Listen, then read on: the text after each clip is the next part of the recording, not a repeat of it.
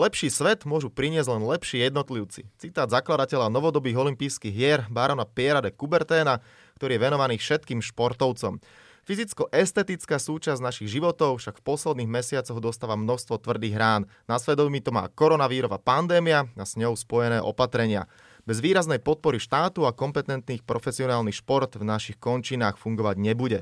O tom, aké má možnosti na podporu, následný rozvoj a rast, sa budeme rozprávať v najbližších minútach v rámci mimoriadneho olympijského podcastu. Volám sa Tanisa Benčiat a spoločne s mojimi hostiami si o chvíľu predstavíme Fond na podporu športu. O problémoch, ale aj financovaní nášho športu sa budem rozprávať s podpredsedom správnej rady Fondu na podporu športu Jaroslavom Rybanským, ktorý pracuje zároveň ako poradca pre legislatívno-právne otázky Slovenského futbalového zväzu. Pekný dobrý deň. Dobrý deň, prajem. No a je tu s nami aj člen správnej rady Fondu za Slovenský olympijský a športový výbor a výkonný riaditeľ OSŠV Gábor Asványi. Pekný dobrý deň. Pekný dobrý deň aj vám. Na úvod si teda môžeme predstaviť samotný Fond na podporu športu. Je to verejnoprávna inštitúcia zriadená v závere roka 2019. Má poskytovať finančné príspevky na podporu a rozvoj športu mládeže, vrcholového športu, reprezentácií, športu zdravotne postihnutých. Podľa zákona má podporovať výstavbu, modernizácia a rekonštrukcie športovej infraštruktúry, národného významu a športovej infraštruktúry. Jednoducho má pomáhať všetkým, ktorí sa zaujímajú o šport. Páni, otázka na úvod. Všetci vieme, aké má u nás šport dlhodobo problémy a aká je situácia v porovnaní so zahraničím.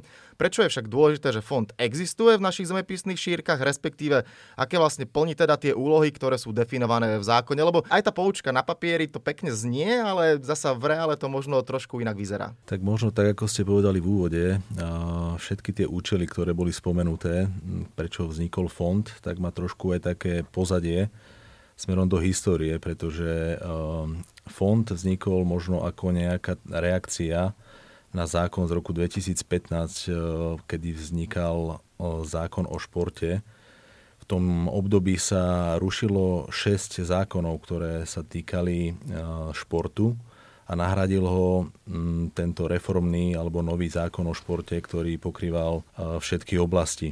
Ten zákon nastavil aj nové financovanie a znova sa vrátili späť do športu financie, ktoré boli určené z odvodov loterijných hier v minulosti. Avšak jedna z predchádzajúcich vlád tento odvod do športu zrušila a tento zákon o športe priniesol tento zdroj financovania ako nový nástroj financovania pre národné športové zväzy. Bolo to nastavené tým spôsobom, že zhotovitelia alebo autori zákona o športe rozmýšľali, ako najlepšie využiť finančnú kondíciu štátu a tým pádom nechceli ísť tou cestou, aby tie financie boli nastavené postupne. To znamená, že všetky tie odvody loterijných hier boli nastavované cez 4 roky. 25% v roku 2016, 50% v roku 2017, 75% v roku 2018 a konečných 100% v roku 2019.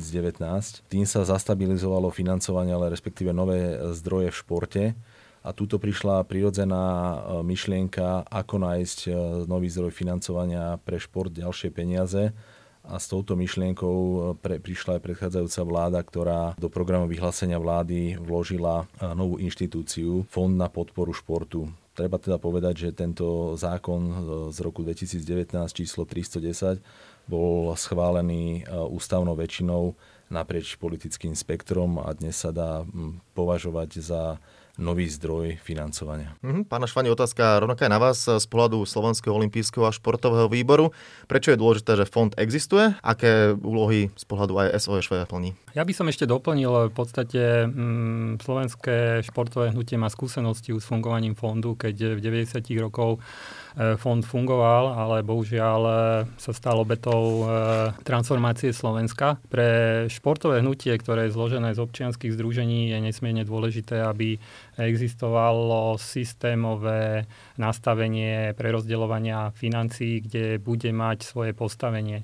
Čiže dá sa povedať, že posledné roky tvrdo lobovalo za to a hľadalo partnerov z oblasti štátnej správy a predstaviteľov štátu, aby tento fond vznikol a takýmto štýlom sa dopracovalo k tomu, že bude tu extra zdroj financovania, ktorý bude aj čiastočne v rukách slovenského športového hnutia. To znamená športových zväzov, klubov, športovcov. Fond teda je výrazným zdrojom financovania slovenského športu, ale keď sa tak na to pozrieme možno z globálu, ako je z vášho pohľadu financovaný slovenský šport, odkiaľ do ňoho prichádzajú financie a je tých financií dosť v slovenskom športe? Tak ako v každom segmente spoločnosti, tak aj v športe tých financií je nedostatok.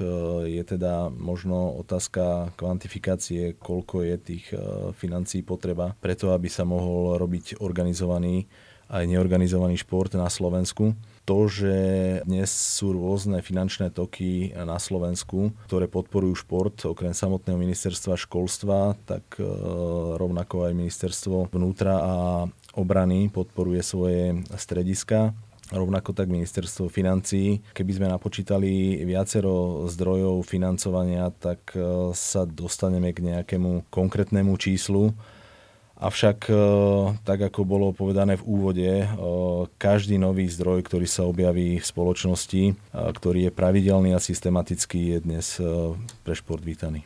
Ja by som povedal svoj názor na túto záležitosť. To znamená, aktuálne samozrejme do športu pritekli nové peniaze aj na základe toho, čo tu odznelo. Štátna športová reprezentácia je zabezpečená relatívne na vysokej úrovni. Ale sú tu aj iné odvetvia. Bavíme sa tu o športe pre všetkých.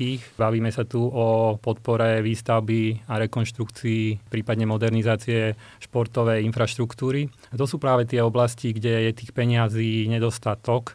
A tam je práve tá úloha toho fondu, spolu aj teda s ďalšími oblastiami, o ktorých pravdepodobne budeme hovoriť, aby tie peniaze boli posilnené, pretože si myslíme, že je tam priestor na to, aby ten šport napredoval, ale zároveň aj spoločnosti prinášal väčší benefit. Mimochodom, s akými finančnými prostriedkami vlastne dnes pracuje Fond na podporu športu? Fond na podporu športu má zákonom garantovaný každý rok 20 miliónov eur. Z toho 5% je určených na prevádzku fondu. Zvyšné peniaze sú určené na vypisovanie výziev. Do budúcnosti sa plánuje a respektíve veríme, že tento rozpočet môže byť aj navýšený. V minulosti najmä vďaka aktívneho prístupu Slovenského olympijského športového výboru sa podarilo odkomunikovať s predchádzajúcou vládou navýšenie finančných prostriedkov pre športovú infraštruktúru národného významu. Bavíme sa o balíku 60 miliónov eur. To znamená, že je to extra porcia financií, ktoré sú zákonom okrem týchto 20 miliónov aj týchto 60 miliónov pre športovú infraštruktúru národného významu. Hovorili sme o podpore infraštruktúry, ktorá je v zanedbanom stave. Spomína sa dlh voči infraštruktúre vo výške 500 miliónov eur. Akú infraštruktúru by mal fond podporovať? Fond bude podporovať všetky typy športovej infraštruktúry. Aktuálne je taká situácia, že veľmi ťažké povedať, o aký typ športovej infraštruktúry sa presne jedná. Je to zapríčinené tým, že neexistuje pasportizácia športových zariadení. Túto situáciu treba nejakým spôsobom riešiť. A druhá vec je taká, že neexistuje ani nejaká národná stratégia rozvoja športovej infraštruktúry. Aktuálne pri vypísaní prvej historickej výzvy fondu pre podporu infraštruktúry sa preto pristúpilo k tomu, že sa bude podporať v tomto momente každý typ športovej infraštruktúry. Ale ako tu zaznelo, fond disponuje aj prostriedkami v perióde 3 rokov na podporu národnej športovej infraštruktúry, takže bude podporovať, ešte raz spomeniem, všetky typy športovej infraštruktúry a z tohto špeciálneho balíka financií bude podporovať infraštruktúru národného významu. Možno iba na doplnenie kolegu, do budúcnosti bude veľmi kľúčové identifikovať, aká úloha štátu je pri budovaní infraštruktúry, aká úloha je vyšších územných celkov, aká úloha obce a aká úloha súkromného sektora. Aj preto je mimoriadne dôležité pasportizovať celé územie Slovenska so športovou infraštruktúrou a na základe dát, ktoré budú zistené, vytvoriť akúsi mapu slovenskej infraštruktúry, tú, ktoré je potrebné rekonštruovať a naopak mapu, kde je potrebné, aby vyrastli nové športoviska. Bolo spomenuté aj slovo výzva, k tým sa dostaneme o malú chvíľočku v druhej časti nášho rozprávania, ale nedá mi ešte nepristaviť sa. Infraštruktúra je samozrejme veľmi dôležitá a keď sa aj budeme baviť o tom vrcholovom športe, to je, nazvime to, taká tá pomyselná špička ľadovca, ale Čo by sa podľa vás, alebo čo sa musí podľa vás zmeniť vo financovaní športu, aby sa zvýšila motivácia detí dostať viac do športu, do toho športového systému, lebo čo si budeme hovoriť, pokiaľ nebude kvalitná mládež a čím viac detí nebude športovať, tak jednoducho naša krajina na tom nebude dobrá a nebude sa rozvíjať neskôr ani profesionálna reprezentácia a je absolútne jedno v akom športe. A keď to ešte zoberieme aj čo do okolností dnešných dní, no okrem voľnej prírody veľa priestoru deti nemajú.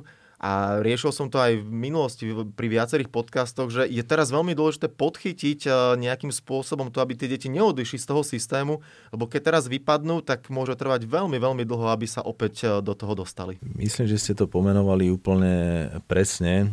Existuje štúdia, ktorá porovnávala v minulosti za ostatných 40 rokov ukazovatele a parametre detí a ich výkony v športe. Jediný väčší výkon, alebo respektíve vyšší ukazovateľ čísel, ktorý zaznamenali ostatné roky, bola váha detí. Takže myslím si, že to hovorí za všetko a ja mám pocit, že je veľmi ťažko dneska súperiť v rámci digitálnej doby. No, tá štruktúra času ľudí bola pred 15-20 rokmi úplne iná. To znamená, že keď sme nemali mobilné zariadenia, ktoré máme každý deň so sebou, bola úplne iná, ako je dnes. V priemere deti trávia 6 a viac hodín pri mobilných zariadeniach a bude asi úlohou štátu, aby mohol pripraviť dostatočnú alternatívu pre túto digitálnu dobu, pre tento čas strávený za obrazovkami, aby mohol prilákať do atraktívneho prostredia v oblasti športu, pretože znova v budúcnosti na to doplatí a môže doplatiť štát zvýšenými výdavkami na zdravotníctvo. Je možno v pláne napríklad nejaká kampaň, presne z tohto, čo hovoríte, že aby tie deti, hoc možno si tú kampaň pozorujú na sociálnych sieťach, na svojich telefónoch, smartfónoch a tabletoch, ale jednoducho, aby to mali čo najviac povedomí a samozrejme ich rodičia, ktorí za nimi stoja. V tejto oblasti bol v roku 2015 zavedený v zákone o športe inštitút športového poukazu.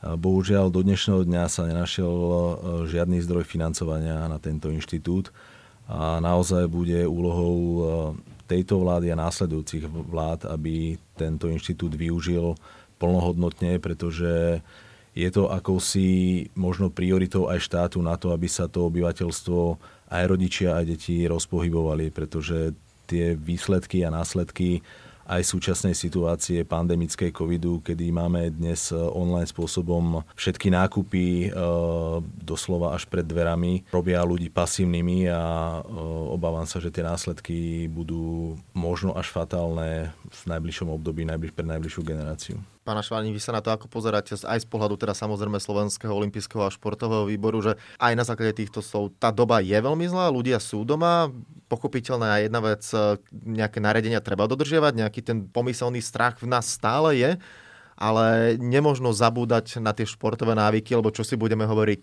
keď je telo zdravé a keď je v dobrom fyzickom rozpoložení a jednoducho, keď sme fit, tak všetko ide ľahšie a zdravý človek oveľa ľahšie môže aj samozrejme COVID alebo iné ochorenia prekonať. Tak štatistiky sú v tomto smere nepriaznivé. To je proste fakt. Vieme dobre, že športom sa dá jednak ukazovať pozitívne príklady mladej generácii a zároveň ich rozhýbať. To znamená, že touto činnosťou robia niečo pre svoje zdravie, čo má potom následne ďalšie a ďalšie efekty pre ich budúci rozvoj. A samozrejme na úrovni štátu to má tie priaznivé efekty, že v rámci zdravotnej starostlivosti štát musí vykladať menšie financie na toto celé. Čiže za mňa je dôležité, aby táto téma sa stala ústrednou, aby postavenie športu a špeciálne zameranie na podporu mládeže bolo ústrednou témou, národnou stratégiou a potom formou aj napríklad takého inštitútu ako Fond na podporu športu, ktorý má vo svojej činnosti aj šport pre všetkých, hľadal riešenia na to, aby sme mohli efektívne na túto dobu reagovať a prinášať pozitívne riešenia napríklad v zmysle športového poukazu alebo voľnočasového poukazu, ktorý aktuálne rezonuje. Tak na jednej strane pochopiteľne všetci sa zhodneme, že je fajn, že fond existuje. Na druhej, za posledný rok sa na jeho čelo vystriedali hneď traja ľudia. Jozef Genci, Dušan Guláš a Ladislav Križan. Zároveň sa menili členovia správnej rady, nevypísala sa žiadna výzva. To nevyzerá úplne ako fungujúci systematický projekt. Prečo sa teda nevypísovali žiadne výzvy skôr, respektíve nerozdielovali financie? Ako pôvodný člen správnej rady Fondu na podporu športu by som rád uviedol veci na správnu mieru z hľadiska trvania vypísania prvých výziev. Fond ako nová inštitúcia, ktorá vznikla na papieri zo zákona, bez akékoľvek inštitucionálnej podpory, bavíme sa o sídle, o webovom sídle, o zamestnancoch, bavíme sa o vnútornej štruktúre, rozpočte a ďalších zásadných veciach. Bolo potrebné vytvoriť toto základné zázemie pre činnosť a fungovanie. Fond od svojho menovania až po súčasnosť vytvára nepretržitú plynulú aktívnu činnosť. Len samozrejme, pokiaľ sa bavíme o výzvach, je to procesná stránka. Ak sa bavíme o výzvach, ktoré by mali napríklad pomôcť v oblasti sanácie následkov covidu, tak v tomto mal fond zviazané ruky až do novembra roku 2020, nakoľko až v tomto období prišlo k novele zákona o Fonde na podporu športu a samozrejme doplnili a rozvinuli sa účely podpory Fondu na podporu športu aj o mimoriadnej situácii ako napríklad COVID alebo podpora infraštruktúry, ktorá tam doposiaľ nebola. A práve tieto dve výzvy, ktoré sú vypísané práve koncom roka 2020, sú na účely podpory následkov sanácie covidu a podpory športovej infraštruktúry. Pokiaľ sa vrátim k tým výmenám členov správnej rady, došlo to na základe prirodzeného rozhodnutia vlády, nakoľko mala kompetenciu menovať alebo odvolávať členov správnej rady. Túto možnosť využila a dnes fond funguje v plnom 11-člennom zložení.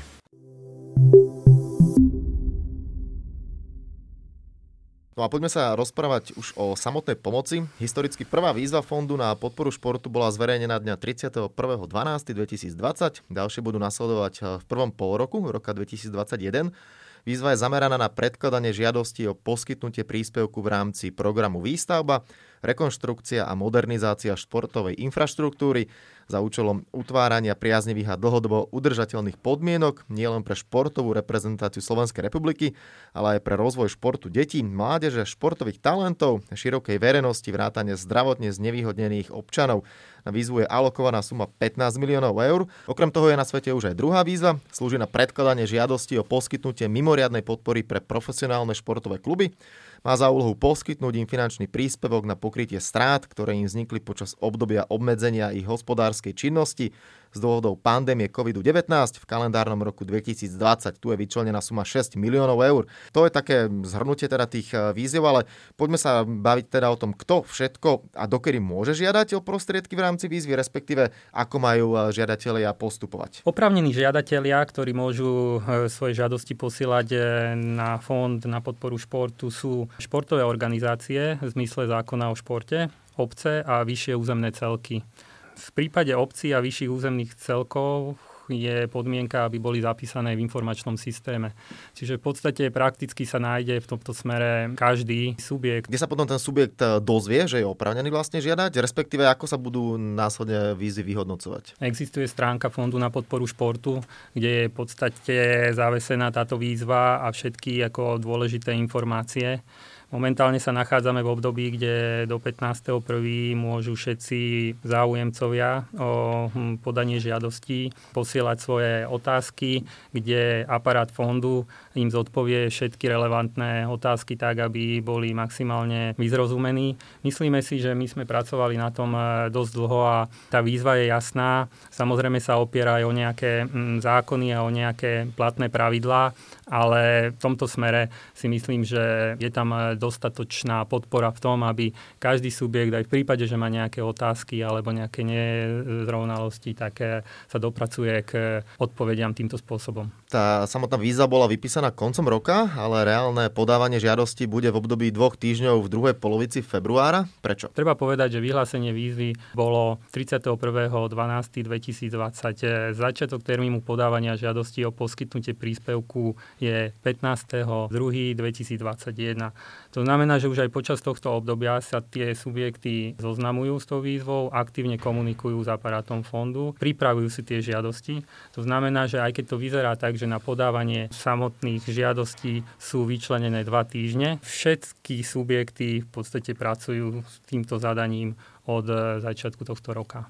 Je pravda, že aktuálne nariadenia, ktoré existujú, obmedzujú výrazným spôsobom komunikáciu s úradmi, obmedzujú výrazným spôsobom komunikáciu v rámci prípravy, či už sú to projekty alebo doplňujúce záležitosti, dokumenty k tej výzve. Na budúcom zasadnutí správnej rady koncom mesiaca budeme preberať túto tému, že či je relevantné to, aby sme ešte podávanie žiadosti predĺžili. Správna rada to mala správne namyslené, že aj keď to boli tie 2 týždne, tak treba do toho započítať aj ten čas, ktorý aktuálne plynie a tie subjekty môžu komunikovať, riešiť, pripravovať si. Takže tie 2 týždne sú len na ten samotný akt podania.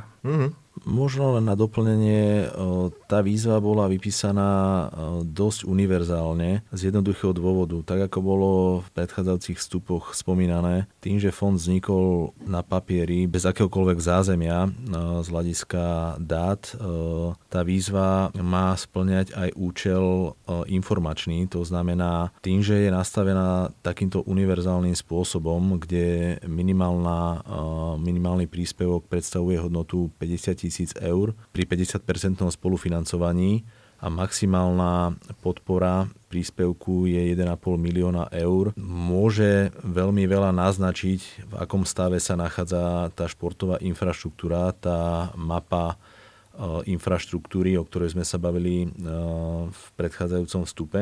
To znamená, že ostatné výzvy, ktoré budú vypisované v budúcnosti, môžu už vychádzať na základe nejakých skúseností, na základe dát, ktoré budú pri tejto prvej výzve žiadatelia zasielať. Samotná výzva sa bude deliť podľa krajov, alebo sa zameria, dajme tomu, že do jedného krajského mesta, tam sa niečo bude podporovať, alebo je to celoslovenské? Tým, že ide o všeobecnú výzvu, tak sa pristúpalo k tomu tým spôsobom, že sa zohľadňoval územný princíp. My by sme boli radi, aby sa tá infraštruktúra distribuovala naprieč celým Slovenskom, aby neboli zvýhodnené regióny. To znamená, že platí takýto systém. Do každého vyššieho územného celku bude alokovaná čiastka 10% a navyše zostane 20%, ktoré budú alokované potom tým žiadostiam, ktoré budú najvyššie v rámci hodnotenia. No a poďme sa posunúť k druhej výzve, pretože tá určite v tejto danej chvíli trápi množstvo, respektíve asi takmer každého z nás, ktorí sme zasiahnutí nejakým spôsobom pandémiou.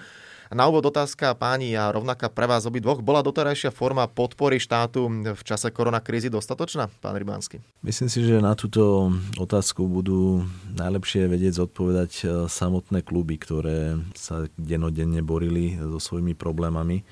Niektoré bohužiaľ až s existenčnými. Otázka toho, že ako rýchlo vie zareagovať štát na mimoriadnu situáciu, si mohli všetci vyskúšať na vlastnej koži vo všetkých segmentoch. Ja to teraz nechcem nejakým spôsobom bližšie komentovať, ale aj v tomto prípade platí, že Fond na podporu športu dlhšie obdobie žiadal o novelizáciu zákona o Fonde na podporu športu, ktorým by štát rozviazal ruky preto, aby mohol fond využiť svoju činnosť pomoci aj v oblasti covidu a sanovania následkov covidu. To sa udialo až koncom roka.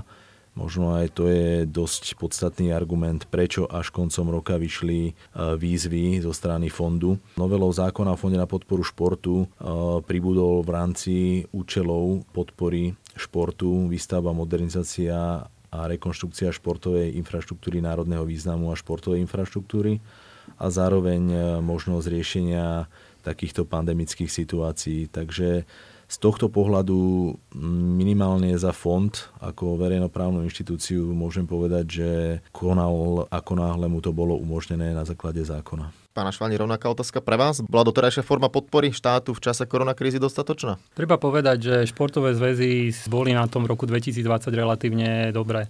Zostali im nejaké finančné prostriedky z toho titulu, že významná časť športových podujatí sa nekonala, tým pádom mohli aj novelizáciou tieto prostriedky použiť na podporu klubov, športovcov alebo riešiť nejaké kapitálové výdavky. Treba povedať, že je tu skupina mimo športových zväzov, ktoré boli extrémne dotknuté. Bavíme sa tu o profesionálnom športe, kde samozrejme zaznamenali obrovské výpadky zo strany sponzorov. Bavíme sa tu o prevádzkovateľov športových zariadení, ktorí samozrejme nemohli riešiť svoje podnikanie alebo svoju činnosť tak, aby mohli zabezpečiť zdroje na platy a základné veci. Potom sú tu tréneri, sú tu ľudia, ktorí pracujú v rámci realizačných tímov a samozrejme kluby. Tu treba povedať, že aj napriek tomu, že tá snaha zo štátu tu je a registrujeme ju, v rámci tejto snahy aj fond zohráva veľmi dôležitú úlohu.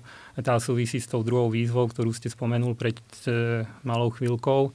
Vítame každú pomoc, ako teraz hovorím za športové hnutie. Sme radi aj za fond, že môžeme byť tohto súčasťou, keď sme boli na to vyzvaní, podali sme pomocnú ruku, aj keď samozrejme tu zaznelo to, že ten fond sa nejakým spôsobom rozbieha a potýka sa teraz takými záležitosťami, ako je formovanie proste aparátu fondu, vypísanie prvej výzvy na infraštruktúru. Fond bol nápomocný aj v tomto smere, čiže nejaké prostriedky sám sú. Je ťažko povedať, že či sú dostatočné alebo nie, ale okrem objemu sa tu bavíme aj o rýchlosti, hej?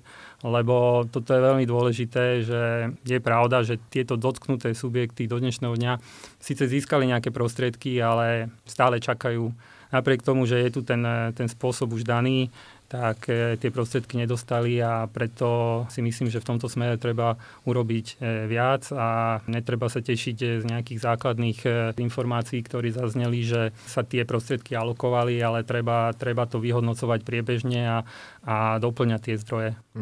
Podporu dostávajú subjekty z futbalu, hokeja, basketbalu, volejbalu, hádzanej. Financie prostredníctvom ministerstva školstva obdržali. Prečo sa vo výzve spomínajú len tieto subjekty, len tieto veľké športy? Táto dohoda nejakým spôsobom bola iniciovaná ešte ministerstvom školstva, vedy, výskumu a športu s tým, že potom už len tá samotná technická časť sa presunula na fond a realizuje ju. Otázku treba viac menej hľadať tam, ale zase má to nejaký systém. To znamená, že táto časť sa nejakým spôsobom ľahšie realizuje, lebo ide aj v spolupráci s ministerstvom hospodárstva. Tieto subjekty sú väčšinou profesionálne subjekty, teda sú to obchodné spoločnosti, čiže tu sa nejakým spôsobom akože ľahšie hľadal ten prienik, aj tá forma. Tunak to bolo aj akútne. Čo sa týka fondu, tak na tento zámer ide 6 miliónov eur, 2 milióny eur ešte bolo prerozdelených vlastne v kompetencii ministerstva školstva. Fond disponuje ešte so sumou 4 milióny eur, ktoré sa chystá prerozdeliť amatérskému športu. Tu sa budú len hľadať teraz tie oblasti a tie účely a ten harmonogram, kedy sa táto ďalšia výzva pre túto skupinu športového spektra, športového hnutia dostane. Ja možno ešte doplním v tejto súvislosti COVID výzvy. Dnes sa bavíme možno o nejakej finančnej sanácii za nejaké rozhodné obdobie od marca po december minulého roka. Pre tieto športové subjekty možno bude zaujímavé sa baviť pri spoločnej komunikácii, či je to štátny tajomník pre šport, či je to splnomocnenec vlády pre šport, prezident Slovenského olympijského športového výboru a naprieč celým spektrom športovým, aké ďalšie možné pomoci sú možné v oblasti športu. Ak to uvediem na príklade, dnes sme sa dostali do situácií, akú si asi teda história nepamätá z hľadiska následkov celospoločenských, pokiaľ sa bavíme o covide. Ak budeme vedieť do budúcnosti, teraz hovorím za zástupcov Fondu na podporu športu, vypísať a podporovať výzvy povedzme na testovanie. To znamená rýchlo zareagovať na správnym modelom a funkčným modelom v oblasti športu, pripravujúcich sa športovcov na svoje súťaže. Nebudem teraz hovoriť o detailoch prípravy olympijského tímu pred blížiacou sa olympiádou, ale je to absolútne súčasťou tejto doby, že testy sú nevyhnutné na každom jednom zraze, na každej jednej príprave, respektíve pri cestovaní. Možno aj touto formou bude zaujímavé sa uberať, že či je vhodné, aby fond do budúcnosti podporoval čisto iba infraštruktúru, tak ako to bolo možno želaním predstaviteľov štátu, alebo svoje činnosti rozvinúť aj do iných oblastí podpory športu. Spomenuli ste už olympijské hry, najväčší sviatok. Všetci samozrejme pevne veríme, že počas tohto leta si ich vychutnáme. Tak možno na záver taká otázka. Vy ste optimisti, ste tak naladení, že jednoducho tie 2 týždne alebo 17 dní, koľko trvajú olympijské hry, si budeme vychutnávať a Tokio 2021 bude v plnej paráde? Ja verím, že olympijské hry sa uskutočnia, že na to národné vlády, Medzinárodný olympijský výbor vynaložia všetkú energiu na to, aby sa uskutočnili. Otázne je, či to bude za účasti divákov alebo bez divákov, ale verím tomu, že samotné hry sa uskutočnia. Pán Asványi? Áno, ja len potvrdzujem tieto slova. Aktuálne informácie, ktorými disponujeme na Slovenskom olympijskom a športovom výbore, naznačujú to, že olympijské hry sa konať budú. Otázka je len v akej forme a za jakých podmienok to celé prebehne. To znamená, akým spôsobom aj tí športovci budú testovaní, prípadne aký vzťah tam bude k teraz aktuálnemu očkovaniu. A tieto záležitosti sa v podstate vyvíjajú priebežne a monitorujeme situáciu, ale my sme pevne presvedčení, pracujeme na tom každý deň, že tá olympiáda bude a bude aj pre Slovensko úspešná. Tak aj s týmto konštatovaním, že samozrejme pevne veríme, že olympijské hry sa uskutočnia, hoď teda aj bez divákov, ale hlavne nech sú. Ale my sme sa rozprávali o tom, aby slovenský šport fungoval, aby slovenský šport prežil, aby následne slovenský šport sa aj rozvíjal. A na starosti to bude mať aj Fond na podporu športu. V dnešnom mimoriadnom olympijskom podcaste sme sa rozprávali s podpredsedom správnej rady Fondu na podporu športu Jaroslavom Rybanským. Ďakujem pekne za účasť. Rovnako ďakujem pekne. No a bol tu s nami aj Gábor Asványi, člen správnej rady Fondu za Slovenský olympijský a športový výbor a výkonný riaditeľ OSŠV. Ešte raz ďakujem pekne aj vám. Podobne, ďakujem pekne. No a vám všetkým poslucháčom prajem pekný deň a všetko dobré.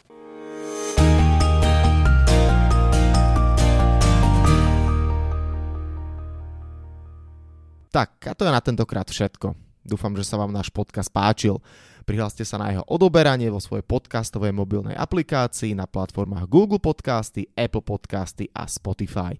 Podcast môžete podporiť tým, že ho odporúčite niekomu z okolia, alebo náš podcast ohodnotíte na Apple Podcastoch, veľmi nám to pomôže.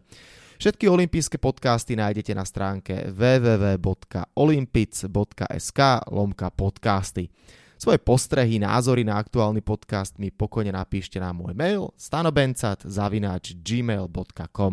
Rovnako tak mi môžete napísať tipy, s kým alebo na akú tému by ste chceli počuť podcast v budúcnosti. Volám sa Stanislav Benčiat a budem sa tešiť na vás pri ďalšom dieli. Tak teda zatiaľ sa majte a všetko dobré. Olympijský podcast vám prinášajú exkluzívny partner spoločnosť Tipos, generálni partneri 4F a Toyota a hlavní partneri BILA, SPP a Matador.